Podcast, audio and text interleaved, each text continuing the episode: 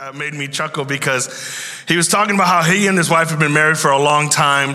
And now, when they go to weddings, he's like, they still love each other, but you know, marriage has jaded them a little bit. And he goes, and we know we're jaded because when we're at weddings and they're doing the vows, we start giggling. And, and, and, he's like, and it's, and it's not like, you know, it's obviously we love each other and we have all that. It's just that you understand that a wedding is not a marriage, right? That's, that's the ceremony. That's the beginning. The wedding is not marriage. Marriage is the next day when you're going to your honeymoon and your spouse tells you halfway, I forgot my passport. That's marriage, right? that's when you're like, I'm going to Cancun by myself. I don't even care anymore. Like, forget that. And so I was laughing about that because, uh, you know, truth be told, we don't have those moments when you're in those relationships, but it's never intentional, right? Like you never want to upset your spouse. No one wants to be in the doghouse like that. Nobody, uh, I, I, would assume, nobody gets married saying, man, I can't wait to ruin this person's life. Uh, no one signs up for things like that. However, if we're not careful, we can very easily cause people that we really care about some serious grief. We can hurt them. Especially the more you love, the greater the opportunity for grief. See, when you love someone, I think the last thing you want to do is cause them grief. Uh, honestly, it's the part that kept me in line for the most part throughout my adolescence. I never wanted to grieve my mom or dad. I never wanted them to be embarrassed or ashamed or deeply wounded because of some dumb actions I had. And even now, as a husband and a father, I don't want to do or say anything that will cause the people I love grief. It's why Paul felt so strongly that he needed to address some habits that were going on in the church of Ephesus. There were some things that were happening. There were some behaviors that they were engaging in that were causing grief. And Paul felt the need to address it because it was beginning to hurt not only the relationship with God, but literally causing grief to the Holy Spirit. You know, we're kind of wrapping up this series that we've been on in regards to the Holy Spirit. And what I like about this is that reminder that the Holy Spirit is a person, not a thing. Meaning the Holy Spirit has a will, the Holy Spirit has emotions, and the Holy Spirit can be grieved. And so I want us to look at this portion in Ephesians, this letter that Paul was writing to the church, because I think there's some important lessons for you and I to take away from here. He says in verse 25 of Ephesians chapter 4 So stop telling lies. Let us tell our neighbors the truth, for we are all parts of the same body. And don't sin by letting anger control you. Don't let the sun go down while you're still angry, for anger gives a foothold to the devil. If you are a thief, quit stealing. Instead, use your hands for good hard work. Then give generously to others in need. Don't use foul or abusive language. Let everything you say be good and helpful so that your words will be an encouragement to those who hear them. And then he says this in verse 30, and this is kind of where we're going to land. And do not grieve the Holy Spirit of God, with whom you were sealed for on the day of redemption. Do not grieve the Holy Spirit of God, with whom you were sealed for on the day of redemption. It goes on to say in verse 31 get rid of all bitterness, rage, anger, harsh words, and slander, as well as all types of evil behavior. Instead, be kind to each other tenderhearted, forgiving one another, just as God through Christ has forgiven you.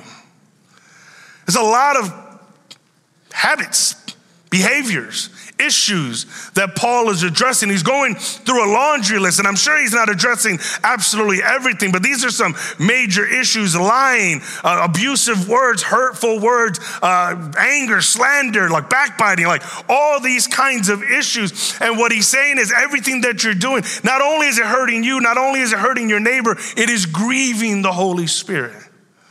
The Holy Spirit is hurting when he sees you act that way. It bothers him. That word grief in the original language in the Greek, they used the word lupete.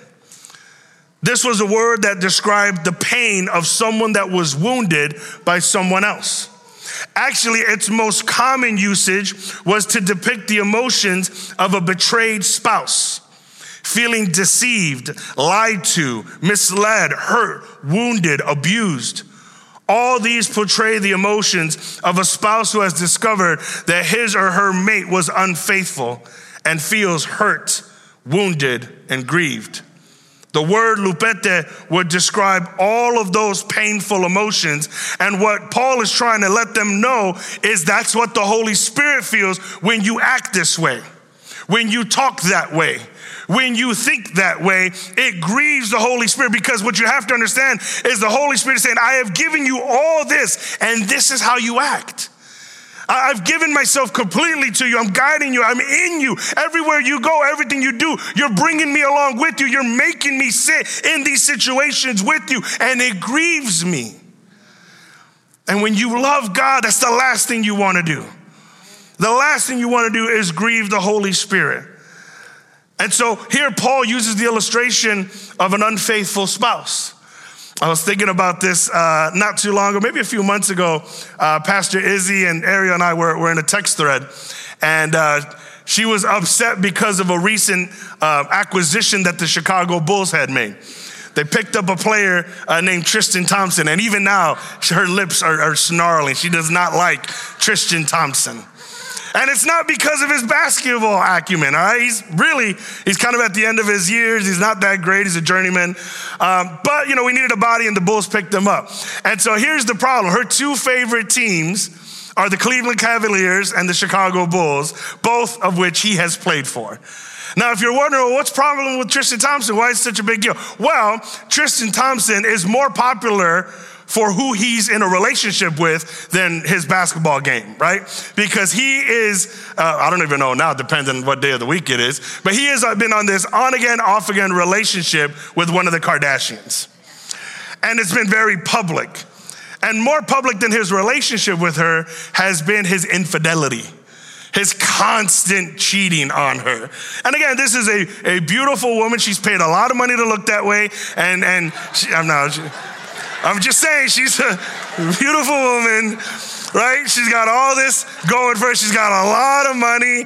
You would think, well, why would you cheat on her? Listen, man, if Halle Berry, Beyonce can get cheated on, I can get cheated on, all right? And so it's not about the looks, right? But here it is. And so here's, I sent her this message this week because in, in recent reports, it came out, actually on court documents, that his, one of his most recent endeavors was on his 30th birthday party. His wife or his girl, Khloe Kardashian, threw him this lavish birthday party. I mean, expensive 30th birthday party. On her social media, she did this long paragraphs of just declaring her love and her appreciation and how amazing of a man he is. And on that day, he flew to Houston and cheated on her with his personal trainer and impregnated her. On that day. And so I sent this to Ariel, knowing it would greatly upset her. And she's, like, I told you that. I said, I'm gonna, for your birthday, I'm gonna buy you a Tristan Thompson jersey. And I'm gonna, she's like, you wouldn't do that. I was like, no, no, no. My, my point is, like, all of us are like, we don't know the guy, we don't know their situation. But again, we don't, you know, we don't like that. We understand that feeling, that hurt. There's so many people that feel for this woman, and I'm like, I get it, but you know, you don't know her. But again, we don't, we understand, we put ourselves in those shoes, and we think, man, what would it feel like on that kind of a public stage to be embarrassed, to be hurt, to be betrayed? And yet we do that to the Holy Spirit on a regular basis. We embarrass the Holy Spirit when we act the way we act sometimes on, in person or even via social media. When we wear the title of Christian but act like heathens. When, when we step out of line and we do things that the Holy Spirit would never want us to do, we are publicly shaming the same way this basketball player is shaming this reality star. We are publicly shaming and grieving the Holy Spirit when we start to act in ways that the Holy Spirit never called us to act. So today I want to look at some tips that I think are going to help us avoid grieving the Holy Spirit. And I'm going to go ahead and just use that theme of, of spouses to kind of help us out. If you're taking notes, the first tip you're going to want to learn is man, you got to let go of your ex. Okay? That sinful nature, you got to let go. Now, some of us, we let go, but we ain't let go all the way. Some of you still got your ex's number and you need to delete that number. Some of us, we call up the human nature when, when we're feeling lonely or when we need something. Uh, we, we, we have that connection just in case we ever want to go back to the old life. Even though we know God has set us free from it, even though we're grateful for what God has done to bring us out of it, every now and then we sit there and we start reminiscing about the old days.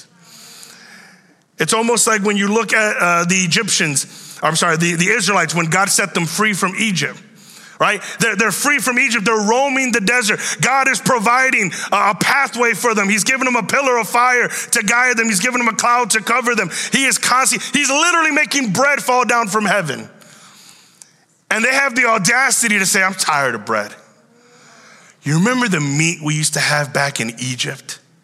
Man, I wish we had that meat in Egypt. See, they remember the meat of Egypt, they just forgot the slavery of Egypt. And that's what happens a lot of times. We look back on our past, on our sinful nature, on who we used to be before Christ set us free, and we start reminiscing about the good old days, and we forget about how bad those days really were. We just go, man, wasn't that fun? Maybe that night was fun, but you forgot that morning. Maybe that moment was fun, but you forgot the effects it had on the people you care about. Maybe that process was fun when you just think about it momentarily, but when you look at the lifespan of what you've been going through and you remember everything else with it, it's not so much fun. When I started dating my wife, I was pretty confident early on this is the woman for me. And so I got rid of every plan B I had. Every woman that I thought was interested, every woman that I thought I might have a chance with, I just went ahead and deleted the number. They didn't do anything wrong. I'm just like, no, listen, I'm throwing them all out the window. I don't even want the option because I'm all in on this. Still all in on this. My woman, like I'm still all in on this. And in the same way, when it comes to the Lord, listen, you got to be all in. You can't be halfway with the Holy Spirit, halfway not. Because again, when you are saved, the Holy Spirit lives within you. So everything that you do that's contrary to the Spirit, everything that you do that is feeding the sinful nature, the flesh of your body, you are bringing the Holy Spirit. You are literally cheating on the Holy Spirit in front of Him. Listen, Ephesians chapter 4, verse 21 through 24 says, Since you have heard about Jesus and have learned the truth that comes from him, throw off your old sinful nature and your former way of life, which is corrupted by lust and deception. Instead, let the Spirit renew your thoughts and attitudes. Put on your new nature, created to be like God, truly righteous and holy. This, this verse here, it gives you the illustration of old clothes and new clothes, uh, of filthy, dirty, smelly clothes, that old nature that you take off. And because you took it off, Christ then cleansed you with his blood. He, he washed your sins away. He made you as white as snow. You are clear, you are purified, you are righteous before God. And so now that you're clean, he wants to put new clothes on you. Could you imagine if you or, or your children, you give them a bath, and immediately they put back on the muddy clothes that they had right before the bath. What good is that? What good is it if you take a bath and you put on the filthy, sweaty clothes that you were wearing to the gym before you took your bath? What you did is you, well, you took what was clean and you just made it filthy all over again. You nullified the bath. You nullified that shower. And so, here in the same way, when we go back to the old sinful nature, when we look back at those habits, when we start to do those things again, it's, it's almost bringing shame. It's, it's crucifying Christ all over again and saying, Listen, I know I appreciate what you did, but I'm going to put that old stuff back on. We got to get rid of that ex. We got to get rid of those old clothes. Listen, I'm notorious for it. Like, I don't know if y'all know this, but like a lot of you guys like going thrift store shopping. Big people can't go thrift store shopping. We don't, we don't give our clothes away. We just wear it until it's completely gone. I ain't never been to a thrift store and found anything that I fit in. It's just like, we just wear it until it's disappeared. And my wife hates it. My wife was, she's like, there's way too many holes in that. I was like, it still fits. Just gonna, yeah, hide the holes strategically. Like nobody knows, nobody will know. Who's gonna know? But what does she do? She says, No, this gotta go, this gotta go, this gotta go. Well, that's what the Holy Spirit does. The Holy Spirit rummages through your closet and says, Hey, that's old nature. I know we ain't gotten rid of everything, but it's time to get rid of that. The, uh, them underwears, they ain't working no more. They're still under, but they ain't wearing. You gotta, you gotta get rid of them. So number one, you gotta let go of your ex. Number two, man, quit acting like you're single. Okay? You were sealed with the Holy Spirit. There is a ring on your spiritual body. Quit acting like you're single, right? We've seen it in the movies. Hopefully, none of y'all are doing it. But those people, you know, they go to the bars, they go to the clubs, and, and they take the ring off, right? But you still see the tan line. You know what's going on there. Listen, for me, I'm gonna be honest with you. When I'm talking to people, especially when I'm talking to a woman who I don't know who's new, I like to talk with my left hand. I do a lot of this. I mention my wife. oh, my wife, to, like, I'm like, just, I know I'm not like the most attractive man in the world, but I, you know, just in case you got ideas, person, I am sealed. Like, I'm locked up. Like, this me. Like I ain't, and listen, I'll be honest, I don't like wearing a wedding ring. When I get home, I take it right off because I'm allergic to metals, and sometimes it gives me like a little rash, and I just I don't like wearing it. But I don't leave the house without it because I'm sealed. I'm locked in. This this is everyone else's sign. Now, how embarrassing would it be if you see somebody with someone who's not their wife? They're still holding that ring on their finger. We got to quit acting like we're single. The Holy Spirit has placed a wedding band on you, and everything you do reflects on Him. Second Corinthians chapter 1, verse 21 through 22. I love this. I'm going to read it in the Amplified translation because I love the little clarity that it brings here. It says, Now it is God who establishes and confirms us in joint fellowship with the Trinity, with you in Christ, and whom has anointed us, empowering us with the gifts of the Spirit. It is He who also has put His seal on us. That is, He has appropriated us and certified us as His, and has given us the Holy Spirit in our hearts as a pledge, like a security deposit to guarantee the fulfillment of His promise of eternal life. When I gave my wife that ring, and she placed this ring on my finger. It was a seal, a promise of a marriage, of a commitment, of being with one another and no one else. When you said yes to Jesus and, and you repented of your sins and you were honest and genuine and you accepted Jesus Christ as your Lord and Savior, the Holy Spirit then became that wedding band, that seal that told all the darkness of the world, they belong to me now. This is mine. How insulting then to go back into that world and say, I know I got a ring, but hey, we can just fool around. It's only a little bit. Tomorrow I'll ask for forgiveness. Hey, listen, I'm just, I know, I know I shouldn't do this. I know I'm not supposed to do this, but I've been good for so long. I could just do this a little bit. It's not that big of a deal. And I'm going to go back into doing that. Listen, it's, let's just be honest. It's like that and again, I'm not, I've never been in that scene. I never understood it. But even if I'm just imagining it, I'm just imagining like that 45 year old guy at the club acting like he's 21. You know, trying to go up and dance on some girl. She's like, get away from me. and then you see that wedding ring. You're like, that's gross. You're married. The insult that that brings, the sadness that that brings. And even worse, can we be transparent? There are some people who are attracted to that wedding band, who want you because you have a wedding band. And don't get me wrong, the sinful nature, it likes pulling you away from God. The enemy, he delights in ruining one of God's children and causing them to backslide and causing them to turn back. Because in the enemy's eyes, you were never his to begin with. I got you back. Look at how easily I got you.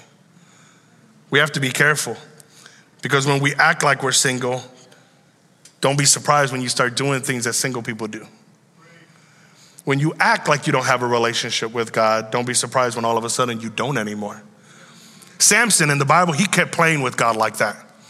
He kept acting like he wasn't a Nazarene. He had a vow to commit. He was separated from everybody else. He was a judge of Israel. He had titles, he had appointments. He was gifted. He was the strongest man that ever lived. Samson was anointed and appointed by God.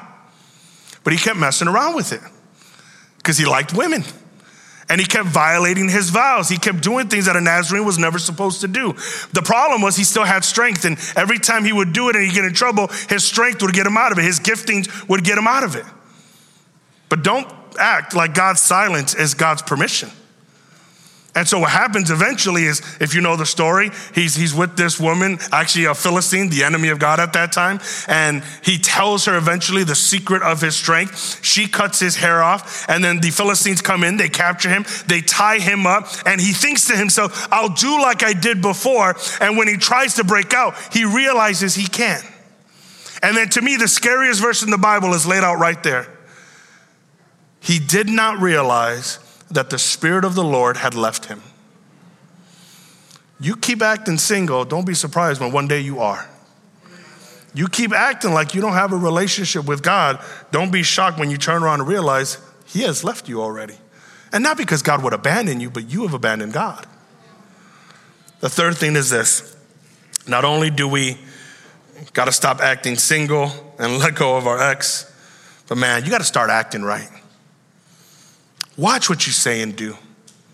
You got to start acting right. Listen, when we read what Paul was writing about, lying, stealing, anger, slander, rage, all types of evil behavior, it would be easy to assume that Paul was writing to unbelievers. But he's not. He's writing to an established church. This isn't a new church, this isn't new believers. This is a church full of the Holy Spirit this is a church established by the disciple, by the apostle Paul. This is a church. This is, this is like if God came to Belmont and said, hey, listen, Belmont, start acting right. You're doing this, this, and this. Stop it. And it's easy to assume that he's talking to them, but he's talking to the church. And I feel like he's still talking to the church. Because the church, now Big C, the entirety of the church, we're still doing a lot of these same things.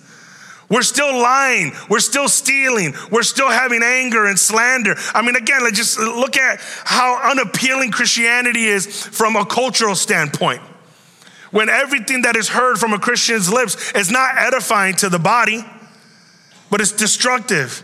It's anger. We're mocking other Christians. We're ridiculing unbelievers. We're demeaning people. We're, we're laughing at their insecurities and their pain. We are the very thing that God has set us free from. And what does that do? It grieves the Holy Spirit. It hurts the Holy Spirit because here's the problem, right? If we could just be very transparent. I don't care who you think your enemy is. I don't care if they're a political enemy, if they're a cultural enemy, uh, if they're just, you know, whatever. Like, I, it could be a, another baseball team for what I care. Like, I don't care who you think your enemy is. Okay? God died for them too. The same grace that you received, He's offering to them. So, who are you and I to then hold that against someone that God doesn't hold against you? Who are you and I to demean someone that Christ died for?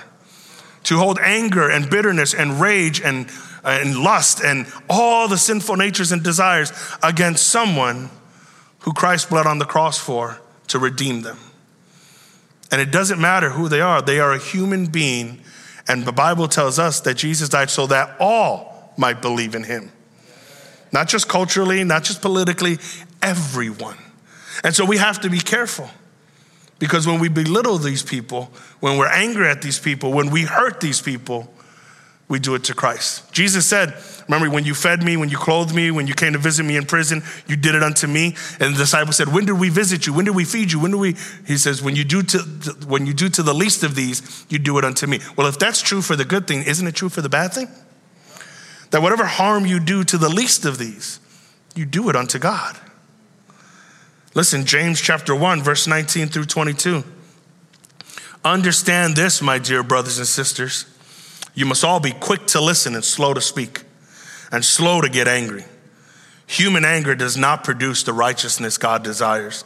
So get rid of all filth and evil in your lives and humbly accept the word of God as planted in your hearts, for it has the power to save your souls. But don't just listen to God's word. You must do what it says. Otherwise, you are only fooling yourselves. I love that the scripture reminds us that the onus is on you. You throw off all that. You put on the new clothes. You get rid of this and that. God will help you, the Holy Spirit will empower you, but you still have to do it. There is a responsibility on your hands and on my hands. The Holy Spirit might convict me to do something, but I still have to be the one to do it. The Holy Spirit might tell me, go and tell that person this and that, but I still have to go and tell that person this or that. And so the Holy Spirit will lead you, but it won't drag you. Like you have to be willing to step into that. And so, too often, when it comes to our sinful nature, we say, Oh God, take this filthy habit away from me. And God's like, Get rid of it. You got a bad, you got a bad weed habit? Okay. Delete the number of your dealer. Get rid of the drugs. Tell, tell another believer to hold you accountable and stop getting high. Oh, it's not that easy. It's not that hard either. You have the Holy Spirit. The same spirit that resurrected Christ from the dead can't get rid of a weed habit? of course you can.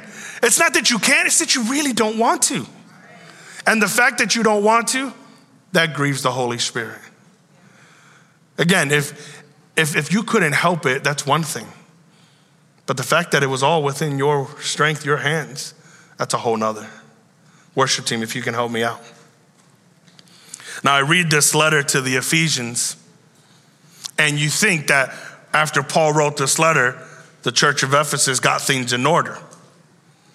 But it doesn't seem to be the case if you keep following along with the story of their church. Because about a generation later, John gets a revelation from the Lord, and he pens a book that we call Revelations.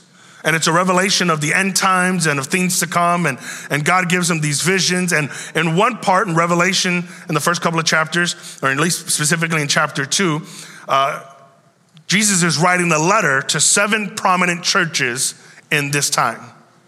One of those letters is to Ephesus.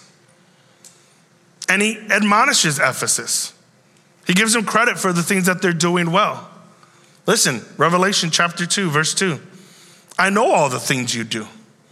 I've seen your hard work and your patient endurance. I know you don't tolerate evil people. You've examined the claims of those who say they are apostles but are not. You have discovered they are liars. You have patiently suffered for me without quitting. But I have this one complaint against you. Say, listen, you do all these things great. You serve great. Hey, Belmont, man, you, you do so many. I saw what you did yesterday for BGMC. You raised almost a $1,000. I saw what you're doing in the youth ministry and the impact you're doing in our community. I, I see what you're doing on Sunday and the way that you're ministering and the way that you serve people and you serve the community. I see that. But I got something against you. I hold this one thing against you. You don't love me or each other as you did at first. Look at how far you've fallen. Turn back to me and do the works you did at first. If you don't repent, I will come and remove your lampstand from its place among the churches. As a spouse, what good is it if you go to work you, you, you, pay all the bills, you buy the nicest house, you get all the cars, you, you get all the clothes you want, you take care of your spouse, you make sure your kids go to the best schools, you give them everything they need. What good is it if you do all the things you're supposed to do as a spouse, but you don't love your spouse? I don't want that. What good is it for Cicely if she if she raises my kids and she cleans my house and, and she cooks me meals and she provides financially and she does all these things that she's capable of doing if at the end of the day when I come home she doesn't love me? I don't want to come home to that. I'd rather be broke and loved. okay? I'd rather be struggling with someone who loves me than thriving with someone who doesn't. Because at the end of the day, that's where our relationship is rooted in. And in the same way, church, what good is it if we, as Belmont Assembly, have phenomenal worship, good preaching, great service? If we have a, a dynamic children's ministry, a, a thriving youth ministry, a, a, successful young adult ministry, if we give to missions over and above, if, if we're doing all these great things, but in reality, we don't love God. We're just here kind of as an enterprise. We check in, we check out, we show up, we do our little things, we pay our tithes so that God doesn't get mad at us. And then we go home and live our lives however we want because at the end of the day, we don't really like God. We're just afraid that He'll send us to hell. So we check off the boxes. Listen, if, if, if that's what God wanted, if God required obedience, He would have just made us obedient. What He desires is your heart. What he's after is your heart. What he gave his only son for is so that you and I can have a relationship with Jesus, a faithful, obedient one. What the Holy Spirit desires is intimacy with you, to fully know you and to make him fully known. So I'm going to ask you to stand as we get ready to close. Eventually, every relationship's got to get back to the basics. When marriages start to fall, it's because we stop communicating with each other. Marriages fall when we stop dating our spouses, when we stop expressing our love to them, when we stop, um, when it stops being our money and all of a sudden it's my money. It's no different with the Holy Spirit. You know, when we're not communicating with each other, it's what happens when we stop praying. When we're not dating our spouses, it's what happens when we stop spending time in our word and being intimate with the Lord. When we stop expressing our love to our spouse, it's the same as when we stop our worship to the Lord. When it starts being my money instead of our money, we forget that everything we have came from the Lord. So when He asks for tithes and offering, it's not a sacrifice. It's no different with the Holy Spirit. We need to pray, we need to be intimate in God's Word. We need to trust God with our finances and our giving. We need to be passionate about expressing our worship. We need to get back to our first love.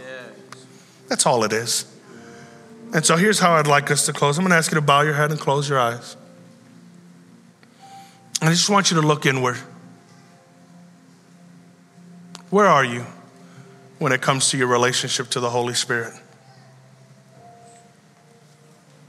Are you starting to slip away? Are you looking back at that old nature? Have you been tempted? Have you been engaging in things and actions that you shouldn't be? Are you grieving the Holy Spirit? Or are you bringing joy to the Holy Spirit? And truly, that's only a question that you and the Holy Spirit would know. So I'm not going to call you out. I'm not going to make you stand up or raise your hand. It's between you and God. What I'm going to do is I'm going to pray and I'm going to ask God to help you. And then my challenge to you is whatever the Holy Spirit speaks to you, act on it. If the Holy Spirit tells you, hey, I need you to, to get rid of this relationship with this person, or, or I need you to start doing this more, I need you to start, I need you to start coming to the prayer meeting, I need you to, to start creating accountability and building relationships with people in the church. I, I need you to be more committed in serving. Again, the Holy Spirit speaks to you directly, and I believe if you ask, you will hear a response. But that's going to be your responsibility. So if we leave this service and nothing happens, with all due respect, that's 100% on you. Holy Spirit, we've been sealed by you. Our relationship is intact. We didn't have to do anything, simply receive. But Lord, I'm sorry. I'm sorry for those times where we've looked back at the old nature and we desire the things of our past forgetting the pain and only remembering the pleasure.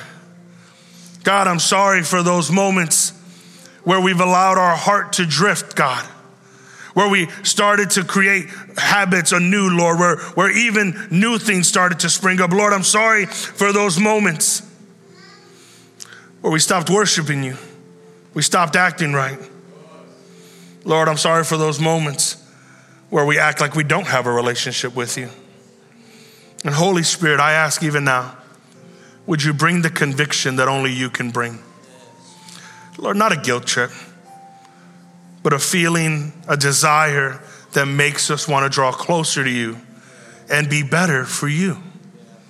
So, Lord, speak to our hearts. Help us to love you the way you love us. Help us to be just as committed to you as you are to us. We thank you for this all, Lord. And we pray this all in Jesus' mighty name. And everyone here said, Amen. Amen. Would you give the Lord a hand clap of praise? Amen. Now, listen, I just want to reiterate this as you walk away. You know, the work I do in my marriage doesn't happen in front of people, it happens when it's just me and my wife. And in the same way, the work that you're going to do with the Holy Spirit happens more often in private than it does in public. I don't care if you show up and you start lifting your hands and the prayer meeting gets packed out, but your heart is far from God. So I challenge you, church, seek the face of God. Go after the Holy Spirit. Get back to your first love and have intimacy with God. God bless you. We love you. We'll see you Wednesday at our prayer meeting.